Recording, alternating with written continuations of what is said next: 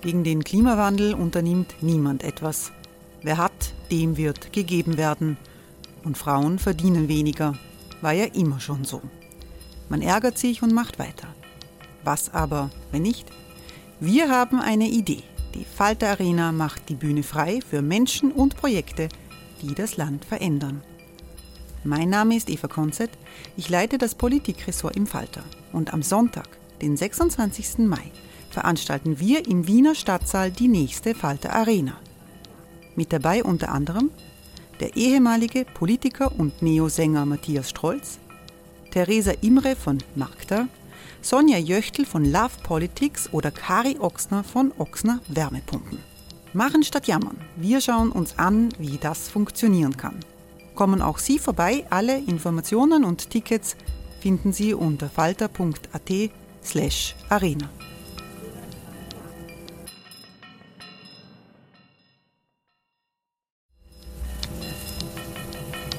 Falter-Podcasts werden durch Werbung unterstützt. Das hilft bei der Finanzierung unseres journalistischen Angebots. Die Erderhitzung ist kein Gefühl, aber mit vielen Gefühlen verbunden. Sorgen etwa oder Angst. Eine Veranstaltung gegen diese Ohnmacht ist Tipping Time, eine Klimakonferenz der Zivilgesellschaft. Von neunten fünften bis elften fünften findet Tipping Time in Kooperation von Globe Art, Solektiv und Tangente Sankt Pölten statt und lädt ein zu Diskurs, Diskussionen und Workshops mit namhaften Vortragenden wie Nikolai Schulz und Friederike Otto. Weitere Informationen finden Sie auf w w w punkt tangente Punkt sankt Pölten punkt a t.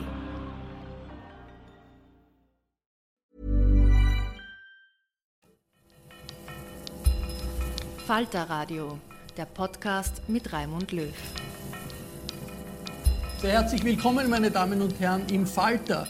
Weltweit hat die Corona-Epidemie zu einem verheerenden wirtschaftlichen Einbruch geführt. Millionen sind innerhalb von wenigen Wochen arbeitslos geworden in Europa und in Nordamerika. Die Unsicherheit international im wirtschaftlichen Gebiet wächst. So viel Unsicherheit wie jetzt hat es schon viele Jahrzehnte nicht gegeben. Bei den Diskussionen, wie man darauf reagieren soll, äh, haben Ideen, die vor kurzem noch als utopisch gegolten haben, wieder Konjunktur. Wir möchten heute über die Idee eines bedingungslosen Grundeinkommens sprechen.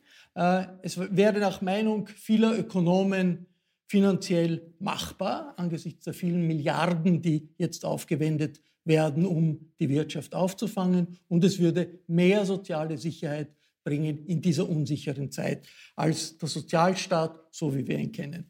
Dieser Falter-Talk aus der Redaktion des Falter in der Wiener Innenstadt läuft als Videoschaltung. Und ich begrüße sehr herzlich die Frauenvorsitzende des Österreichischen Gewerkschaftsbundes, Carina Schumann. Guten Tag. Guten Tag. Frau Schumann ist sozialdemokratische Bundesrätin im österreichischen Parlament. Ich freue mich, dass Stefan Schulmeister online mit dabei ist. Hallo. Stefan Schulmeister ist Ökonom und der beste Kenner wirtschaftlicher, weltwirtschaftlicher Zusammenhänge in Österreich. Das kann man wohl sagen. Ich begrüße im Homeoffice Falter-Redakteur Josef Redl. Hallo. Hallo. Josef Redl betreut die Wirtschaftsberichterstattung im Falter. Und ich freue mich, dass von der Katholischen Sozialakademie Margit Appel gekommen ist. Willkommen. Ausnahmsweise ist sie in die Redaktion gekommen. Sie sitzt nur wenige Zimmer von dem Redaktionssitzungsraum, in dem wir aufzeichnen. Frau Appel engagiert sich seit einiger Zeit bereits für die Idee des bedingungslosen Grundeinkommens, um diese Idee in die Diskussion in Österreich zu bringen. In Großbritannien hat es dieser Tage eine Initiative gegeben von hundert Unterhausabgeordneten, die sich für ein Universal Basic Income ausgesprochen haben. Das soll eine staatliche Zuwendung nach der äh, Vorstellung dieser hundert äh, Abgeordneten sein, die die elementarsten Grundbedürfnisse abdenkt. Die Rede ist von zehntausend Pfund für eine vierköpfige Familie pro Jahr. Und zwar unabhängig davon, ob Bedürftigkeit vorliegt oder nicht. Diese zehntausend Pfund soll einfach jede Familie bekommen. Frau Appel, was macht aus Ihrer Sicht in der gegenwärtigen Krise die Aktualität eines solchen Plans aus? Ja, ich denke mir, die gebündelten und verstärkten Erfahrungen von Menschen, wie wichtig es ist, eine bedingungslose Existenzsicherung zu haben, soziale Sicherheit in einer Form zu haben, äh, wie es jetzt viele erfahren, dass sie sie eben nicht haben, auch wenn sie vielleicht eine ganze Menge an ähm, Qualifikationen haben, wenn sie ähm, gute Ideen hatte, hatten für ihre Einkommensstrategien, wenn sie geglaubt haben, nie in die Situation kommen zu werden, erwerbslos zu sein, als Selbstständige sich nicht mehr ihre Existenz sichern zu können. Ich glaube, diese Erfahrungen haben ja binnen Tagen gezeigt, wie schnell äh, diese, diese Unsicherheit wirklich große Bevölkerungsgruppen erreichen kann. Und daher glaube ich, dieser Zustieg auf die Idee, das, was alle jetzt brauchen könnten, ist ein existenzsicherndes, bedingungsloses Einkommen, wo ich eben nicht die Gefahr, äh, in die Gefahr gerate, dass ich ähm, fünf verschiedene Fonds, ähm, Härtetöpfe oder was auch immer abklappern muss und am Ende trotzdem nicht weiß, äh, ob ich etwas bekomme. Das ist die eine Sache. Die andere Sache ist, glaube ich, dass man nicht übersehen darf, dass wir ja in diese Krise schon hineingegangen sind, äh, in einer Situation immer weiter auseinandergehender sozialer Ungleichheit. Und das heißt, äh, das, was wir jetzt rasch auf den Tisch bekommen durch die Erfahrungen in der Corona-Krise, das ist ja ohnehin schon als Hausaufgabe von der Zeit davor mitgekommen, nämlich besser zu werden, ähm, auch aus demokratiepolitischen Gründen besser zu werden im Punkt der sozialen Sicherheit für alle.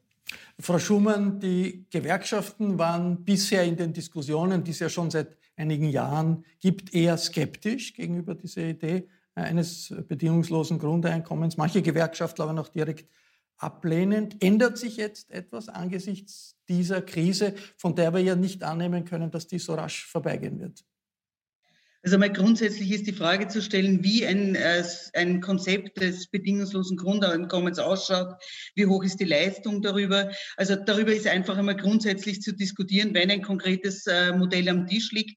Wir sehen jetzt, äh, dass wir durch die Corona-Krise in eine äh, der stärksten sozialen Krisen der letzten Jahrzehnte hineinschlittern. Und hier gilt es einfach zu sagen, wesentlich sind die Leistungen des Sozialstaats.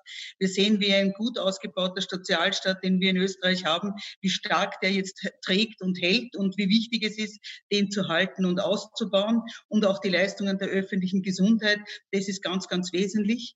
Und wir sehen, wie schwierig es ist, Verbesserungen jetzt zu erkämpfen. Wir fordern ja die Erhöhung des Arbeitslosengeldes von einer Nettoersatzrate von fünfundfünfzig Prozent auf siebzig Prozent. Wir haben schon x Anträge gestellt, die Forderung oftmals ausgesprochen, im Parlament jetzt sogar im Bundesrat einen Gesetzesantrag beschlossen. Aber die Umsetzung fehlt. Also das wäre mal ein ganz, ganz wichtiger Hebel, um den Menschen, die jetzt unverschuldet in Arbeitslosigkeit gekommen sind, weiterzuhelfen. Es geht ja um eine mittelfristige Frage, um eine Frage der Ideen. Wie soll man sich grundsätzlich vorstellen, dass eine gerechte Gesellschaft aussieht? Jetzt gibt es wahnsinnig viele Leute, Menschen, die Ein-Personen-Firmen sind, die selbstständig sind, aber durch das, was es an sozialstaatlichen Schutzmaßnahmen jetzt gibt, was jetzt greift, nicht erfasst sind. Wer nicht die Idee eines solchen, äh, alle Bürger eines in einem Staat erfassenden äh, Grundeinkommens, genau das, was man jetzt braucht, um auch diesem, diesen Menschen zu helfen. Also es braucht die Absicherung, es gibt ja auch die Forderung, auch jene Gruppen jetzt besonders zu unterstützen, die jetzt äh, sozusagen nicht die Leistung bekommen, die sie jetzt brauchen würden. Äh, das ist ja gar keine Frage, es braucht diesen Überbrückungsfonds, äh, dass man hier nachbessern muss, das ist, das ist keine, keine Frage. Nur noch einmal die Frage ist, bei einem bedingungslosen Grundeinkommen, wie schaut hier das Konzept aus und wie ist die Höhe der zu erwartenden Leistung? Das wäre die Grundlage überhaupt, um diskutieren darüber zu können. Herr Stefan Schulmeister, es gibt Es gibt ja unter den Ökonomen nicht nur Linke, die ein solches bedingungsloses Grundeinkommen äh, befürworten, äh, auch Verfechter der reinen Marktwirtschaft haben das durchaus für eine äh, diskussionswürdige Idee gehalten. Heißt das nicht, dass das ein Modell ist, das schon finanzierbar ist, äh, das nicht widerspricht den Grundregeln einer Marktwirtschaft, das innerhalb einer Marktwirtschaft finanzierbar äh, ist und auch möglich wäre? Naja, der Marktwirtschaft entspricht schon der Gedanke des Tausches. Also das ist immer eine Gegenseitigkeit gibt. Wenn ich Sozialleistungen empfange, muss ich auch bereit sein, für das Gemeinwesen etwas zu leisten. Das ist schon ein Grundgedanke einer Marktwirtschaft. Das bedingungslose Grundeinkommen ist eine Antwort für eine Fehlentwicklung der Marktwirtschaften der letzten Jahrzehnte, die immer mehr Menschen marginalisiert hat, immer mehr Menschen in sozial prekäre Verhältnisse hat abgleiten lassen. Und das hat sich natürlich und wird sich durch die gegenwärtige Krise noch massiv verstärken.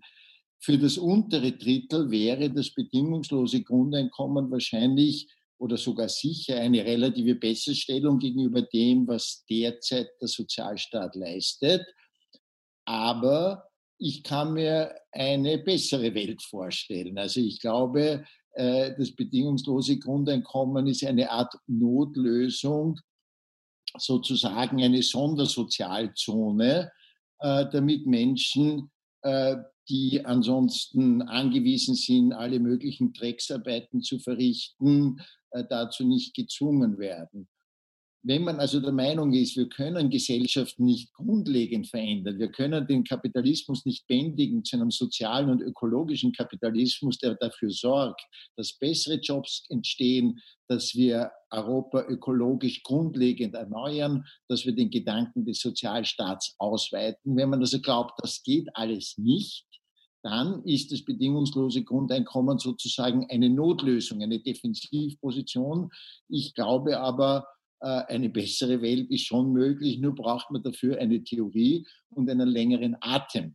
Äh das, das klingt nach Utopie, ein bedingungsloses Grundeinkommen, aber gleichzeitig ist es auch eine sehr unmittelbare Antwort auf eine krisenhafte Entwicklung. Das ist ja oft so, dass sich utopische Vorstellungen und unmittelbare Antworten auf Krisensituationen, dass die zusammenfallen und erst dann etwas passiert. Josef Redl, in der Schweiz hat es eine Volksabstimmung gegeben über die Einführung eines Grundeinkommens vor vier Jahren. Das ist damals gescheitert. Wie ist die Diskussion in Österreich gelaufen in den letzten Jahren dazu? Naja, ich muss der Frau Schumann ja recht geben, wenn sie sagt, ähm, wir müssen da über Konzepte reden. Weil das ist die große Schwäche. Dieser Begriff bedingungsloses äh, Grundeinkommen, das klingt so wahnsinnig einfach. Es ist aber wahnsinnig kompliziert. Ja? Also wenn wir jetzt einfach nur diese äh, zehntausend Pfund, die du vorhin genannt hast, äh, wenn wir die hernehmen, ja? Für eine vierköpfige Familie wären das äh, zwölfmal im Jahr achthundertdreiunddreißig Pfund für vier Menschen. Wenn wir das jetzt auf unsere sozialstaatlichen Leistungen in Österreich umlegen, ist das keine Verbesserung.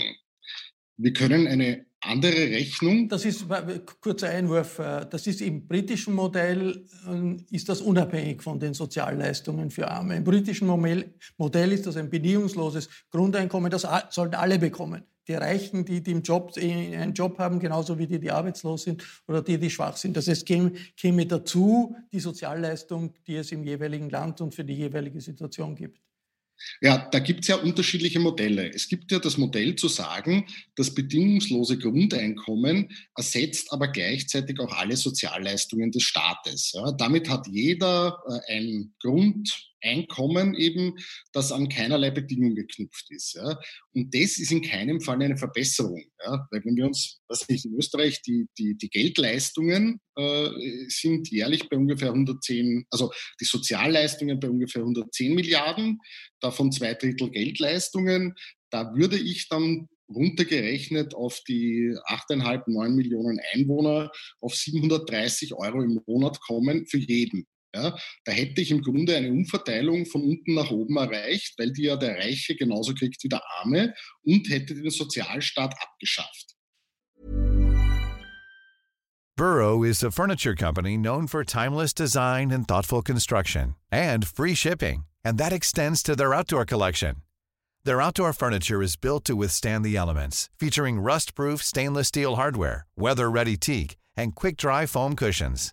For Memorial Day, get fifteen percent off your Burrow purchase at burrow.com slash ACAST and up to twenty-five percent off outdoor. That's up to twenty-five percent off outdoor furniture at burrow.com slash ACAST. Margit Appel, was sagen Sie zu, zu, zu dem Argument? Und gibt es ein Modell? Es gibt ja viele Modelle. Ein Modell, das in der C D U diskutiert wurde, das Modell, das in der Schweiz abgestimmt wurde, jetzt das Modell, das in Großbritannien diskutiert wird. Gibt es ein Modell, von dem Sie sagen, dafür würden Sie sich engagieren, das finden Sie gut? Ja, das tue ich ja auch. Ich engagiere mich ja schon seit vielen Jahren in der sogenannten Grundeinkommensszene, oder ich nenne sie halt jetzt einfach einmal so. Ein Akteur dort ist das Netzwerk Grundeinkommen und sozialer Zusammenhalt, Mitglied im weltweiten Grundeinkommensnetzwerk, weil das ja wirklich auch eine globale Idee und Bewegung ist, die viele Länder mit ganz unterschiedlicher ökonomischer Grundausstattung äh, beschäftigt. Und ähm, als dieses Netzwerk äh, vertreten wir ein Modell, das ganz einfach mit ein paar Kriterien zu beschreiben ist, nämlich, dass es ein Grundeinkommen sein soll, das jede Person bekommt. Also das ist schon einmal ein Unterschied zu der jetzigen Situation, dass ja viele Leistungen, sobald sie über die Versicherungsleistungen hinausgehen, auch auf das Haushaltseinkommen berechnet werden. Dass es ein Grundeinkommen ist, das alle bekommen sollen, die legal in einem politischen Gemeinwesen leben. Dass es ein bedingungsloses sein soll, also dass man eben keine Ansprüche erworben haben muss in irgendwelchen äh, sozialen Systemen, bedingungslos, aber auch gegenüber der Art, wie ich äh, sozusagen gesellschaftlich leben möchte, und äh, Existenz und Teilhabe sichernd. Das ist äh, ein ganz ein wichtiges Kriterium, das bei unserem Modell dazugehört, und das heißt, wir bewegen uns in Österreich, äh, wenn wir jetzt die Einkommensarmutsschwelle hernehmen, auf einem Niveau von etwa eintausendzweihundert Euro pro Person im, im, im Monat. Ja. Aber was mir viel wichtiger ist, diese Kriterien sind, glaube ich, gut, die haben sich schon vielfach bewährt, weil sie dazu ja auch dienen sollen, das, was es an Sozialstaatlichkeit sonst gibt, zu ergänzen. Das ist ein, ein Punkt, den ich ganz stark machen möchte. Die Grundeinkommensdebatte wird ja nicht geführt, jedenfalls nicht von mir und vielen anderen, die ich kenne, kontra Sozialstaat, so wie wir ihn haben, sondern in großer Wertschätzung dessen, was hier erkämpft worden ist und wie jetzt die Situation ist, wie die Frau Schumann ja auch zu Recht einmahnt, dass es wichtig ist, dass wir jetzt einen differenzierten Sozialstaat haben. Es geht um eine Fundierung, es geht um eine, um eine Basis, um eine Grundsicherheit. Und ähm, Frau Schumann, ich würde Sie herzlich einladen und, und die gesamte Gewerkschaftsbewegung dazu, ähm, aktiv auch mitzutun an dem Konzept, das es für Österreich geben könnte. Da ist ja nichts in, in, in Stein gemeißelt. Ich glaube, wir könnten uns schnell darauf einigen, wenn es so eine Leistung geben sollte, dass es ein, eine emanzipatorische Ausgestaltung braucht und nicht eine, um es jetzt platt zu sagen, äh, neoliberal in irgendeiner Weise abhängig machende. Und wenn ich noch äh, in Richtung Stefan Schulmeister äh, mich auch beziehen darf, ähm, die Aussage war, wir hätten ein System, das schon auf Gegenleistung ähm, fußt, ja, sozusagen die, die Ethik, die wir irgendwie haben im Sozialbereich. Nein. Bitte? Äh, die, die, im, der, der Markt, genau, der Markt beruht auf, auf Gegenseitigkeit. Ja, aber damit bin ich überhaupt noch nicht aus dem Spiel mit dem bedingungslosen Grundeinkommen, weil wir ja wissen, in welch hohem Ausmaß Menschen äh, Leistungen für diese Gesellschaft erbringen, die halt heute nicht äh, bezahlt sind, nicht in, den, ähm, in, die Volks-, in die volkswirtschaftliche Rechnung äh, einfließen, die aber sehr wohl für die einzelnen Menschen bedeuten, dass sie für diese Gesellschaft Tätigkeiten erbringen. Sei es jetzt äh, unbezahlte Sorgearbeit, sei es ehrenamtliche Arbeit, sei es, ganz wichtig, politisches Engagement. Also mit eintausendzweihundert Euro pro Person bin ich sozusagen auf der sicheren Seite, da schenke ich noch niemandem was. Da können wir einander ein Grundeinkommen garantieren in dem Wissen, für dieses Geld tun wir alle was gesellschaftlich. Frau Schumann, ist das nicht jetzt die Zeit, weil es eben so eine Umbruchzeit ist, wo man wirklich über traditionelle Antworten hinausdenken muss und ein, etwas andenken muss, wie eben Die, die, dieses Grundeinkommen, das den Charme hat, dass es allen etwas bringt und dass es gedanklich also ein Schritt wirklich in Richtung solidarischer Antwort auf eine sehr unsolidarische und, und, und die Ungleichheit fördernde Situation ist. Ist es nicht die Gefahr, dass die Gewerkschaften, die Linke einfach zu traditionell ist und dann nicht darauf reagiert und dadurch vorbeigeht an vielen Sorgen der Menschen? Also Diskussion ist grundlegend ganz, ganz wichtig, sich weit auseinandersetzen mit Themen und, und genau zu schauen, wie kann man es reflektieren, was, was sind Vor- und Nachteile. Dagegen spricht überhaupt nichts, das ist ja keine Frage. Ich muss mir eins einbringen, weil es mir das wichtig ist, aber ich Gewerkschafterin bin. Also äh, Arbeit hat einen Wert. Ja, ich glaube, dass man Arbeit hat oder das Recht auf Arbeit, äh, das ist schon was ganz Besonderes und was ganz Wichtiges, äh, weil Arbeit ja auch einen großen Anteil an sinnstiftenden hat. Das ist nicht nur Existenzsicherung, sondern es hat ja auch einen, einen persönlichen Wert für jedes, äh, für jeden Menschen, Arbeit zu haben. Kann sehr wohl positiv gesehen zu werden. Natürlich ist auch jetzt in der Krise klar geworden, wir haben Bereiche in den, besonders jetzt in diesen systemrelevanten Bereichen, wo jetzt hervortritt, dass jene, die nicht die große Wertschätzung gehabt haben und jene, die nicht so gut bezahlt werden und die schlechte Arbeitsbedingungen haben, für uns jetzt und für unser Land so wesentlich sind, weil sie zur Versorgung der Menschen ganz, ganz stark beitragen. Also da gibt es ein, ein Umdenken auch in der Wertigkeit von Arbeit, das ich für ganz Ganz, ganz wichtig halte, und äh, wir werden alles tun, dass diese, dieses, äh, diese Wertigkeit auch nach der Krise erhalten bleibt und dass die Bedingungen für die Menschen in diesen Bereichen verbessert werden. Aber Arbeit hat einen Wert und Arbeit hat ähm, viele positive Teile, und Arbeit zu haben ist, glaube ich, ganz, ganz wichtig, und wir müssen schauen, dass, wenn wir jetzt aus der Krise kommen wollen und äh, Ding, äh, Joboffensiven äh, zu machen, Konjunkturpakete, die Arbeitsplätze schaffen. Ich glaube, das ist jetzt die wichtigste Herausforderung und die wichtigste Forderung. Stefan Schulmeister, wird Arbeit entwertet, wenn es so eine Grundversorgung gibt? Das muss doch eigentlich gar nicht sein, oder? Per se wird sie nicht entwertet, aber das, was ich für eine bessere Gesellschaft für wichtig erachte, kann dadurch nicht gewährleistet werden. Es geht ja um viel mehr, als dass ich jetzt in einem Bereich das Recht auf Arbeit ersetze durch das Recht auf Einkommen. Äh, besser ist eine Welt, in der ich sage, es gibt ein Recht auf eine gute Arbeit, und diese gute Arbeit stiftet ein gutes Einkommen. Das bedeutet natürlich, dass man einen umfassenden, einen umfassenderen Blick hat als den, in Richtung auf die sozial Schwachen. Für mich ist es kein Zufall, dass jene Menschen, die sich für das bedingungslose Grundeinkommen der nicht neoliberalen Prägung einsetzen, weil das muss man auch sagen, die Erfindung des neoliberalen Grundeinkommens stammt aus Chicago und war gedacht, dass man sich den Sozialstaat erspart. Aber wie die Frau Appel schön gesagt hat, sie will ja die Sozialleistungen erhalten, und zusätzlich gibt es noch das bedingungslose Grundeinkommen. Das wird aber dann schon ziemlich teuer. Also da muss ich in etwa mit vierzig Prozent des Bruttoinlandsprodukts rechnen, was ich zusätzlich an Mittel aufbringen muss. Das ist möglich, weil wir eine sehr ungleiche Einkommens- und Vermögensverteilung haben. Allerdings äh, die politische äh, Durchsetzbarkeit halte ich für außerordentlich gering. Mir schwebt eben eine andere Entwicklung vor, in Richtung zu einer Gesellschaft, die die viele Arbeit, die wir zu leisten haben, zur Bekämpfung des Klimawandels, zur Stärkung des Sozialstaats im Bildungswesen et cetera, dass wir diese Arbeit anpacken. Das bedingungslose Grundeinkommen würde das Arbeitsstundenvolumen mit hoher Wahrscheinlichkeit senken, weil ein bestimmter Teil derer wird sagen, mag er auch nur zehn, fünfzehn Prozent sein, danke, das genügt, da lebe ich lieber von den zwölfhundert Euro.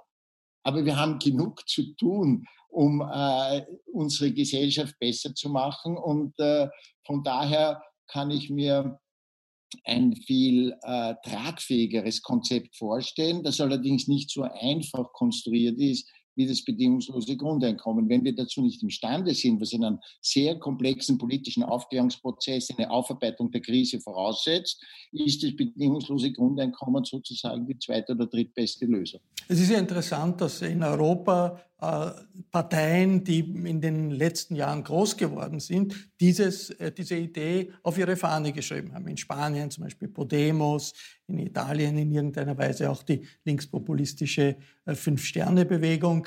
Ähm, Josef Redl, wir haben jetzt äh, in Österreich eine Situation, wo nach neuen Antworten gesucht wird, weil die Situation so unberechenbar ist und eigentlich viele sagen, also dass, dass in einem Jahr alles so sein wird wie vor einem halben Jahr, kann man sich nicht vorstellen, weil die Wirtschaft so im Umbruch ist. In welche Richtung geht die Diskussion, die sozialpolitische Diskussion in Österreich jetzt, und ist das ausreichend für diese Art des Umbruchs, den wir haben?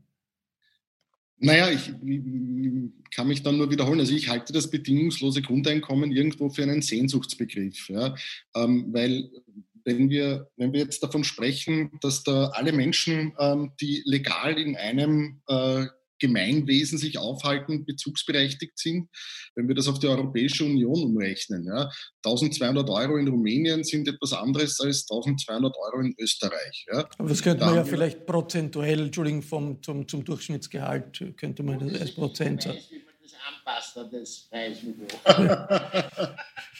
So. Gelten natürlich selbstverständlich die nationalen Einkommensarmutsschwellen, nicht die europäischen. Ja. Pardon, ja, ich habe den, den Josef unterbrochen, das wollte ich nicht.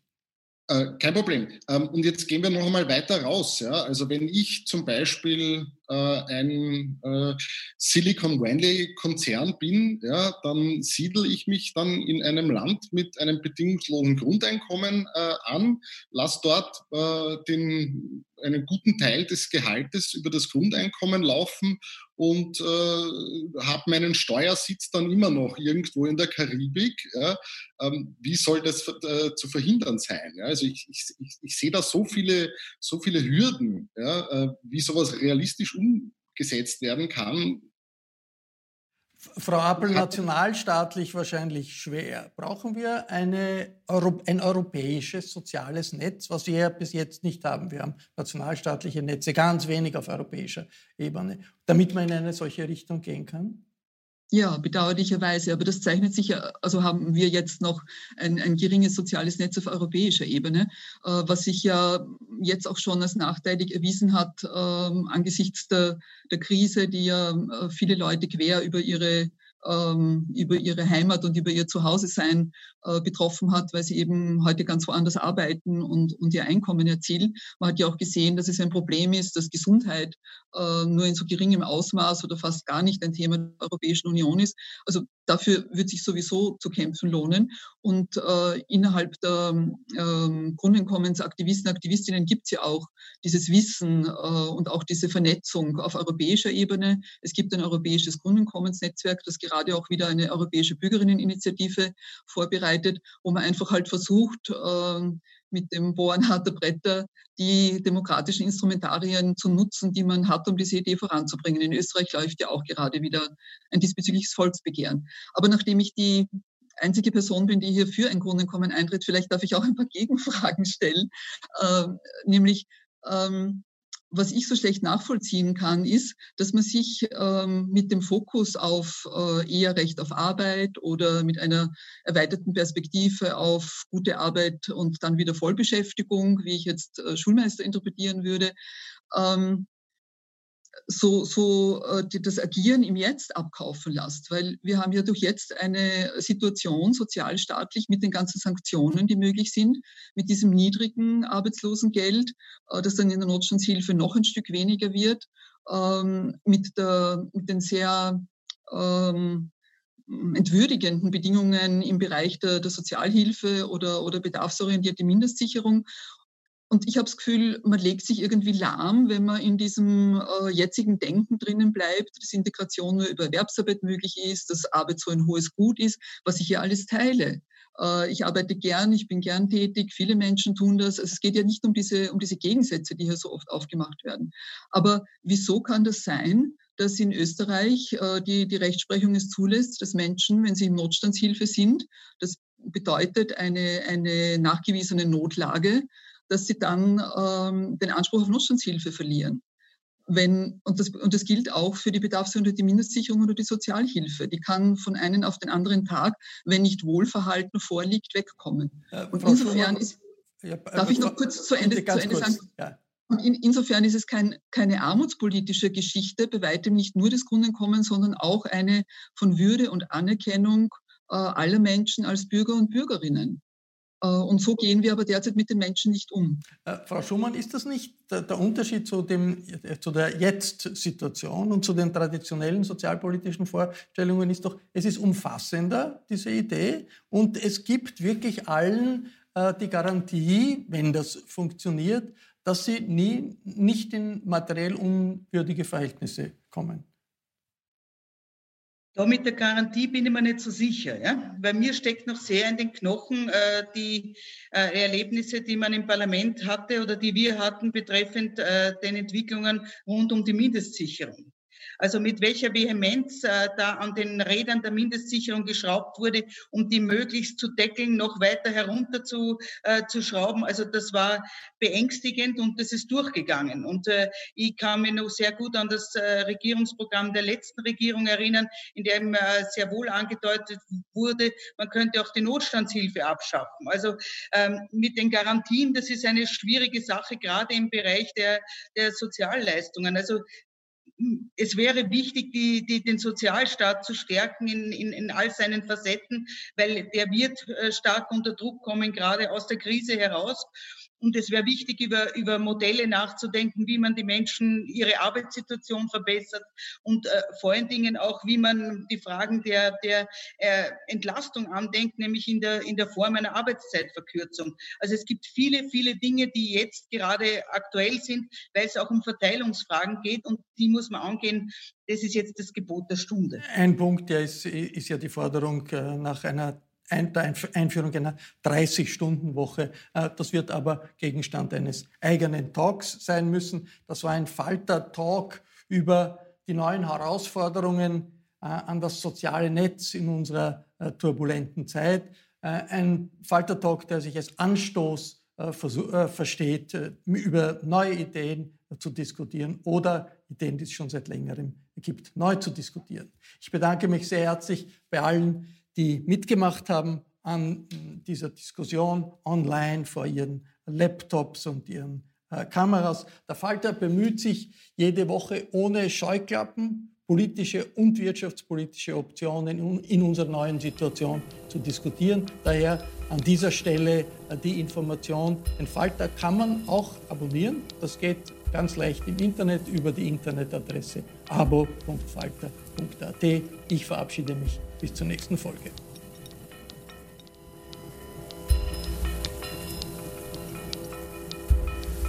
Sie hörten das Falterradio, den Podcast mit Raimund Löw.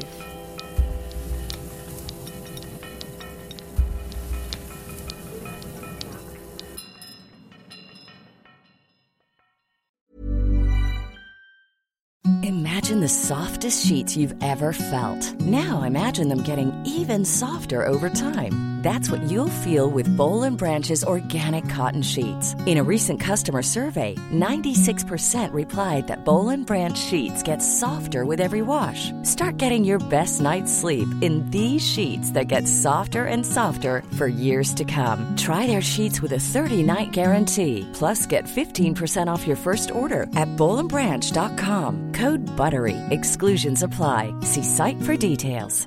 Flexibility is great. That's why there's yoga. Flexibility for your insurance coverage is great too. That's why there's United Healthcare Insurance Plans. Underwritten by Golden Rule Insurance Company, United Healthcare Insurance Plans offer flexible, budget-friendly coverage for medical, vision, dental, and more. One of these plans may be right for you if you're, say, between jobs, coming off your parents' plan, turning a side hustle into a full hustle, or even missed open enrollment.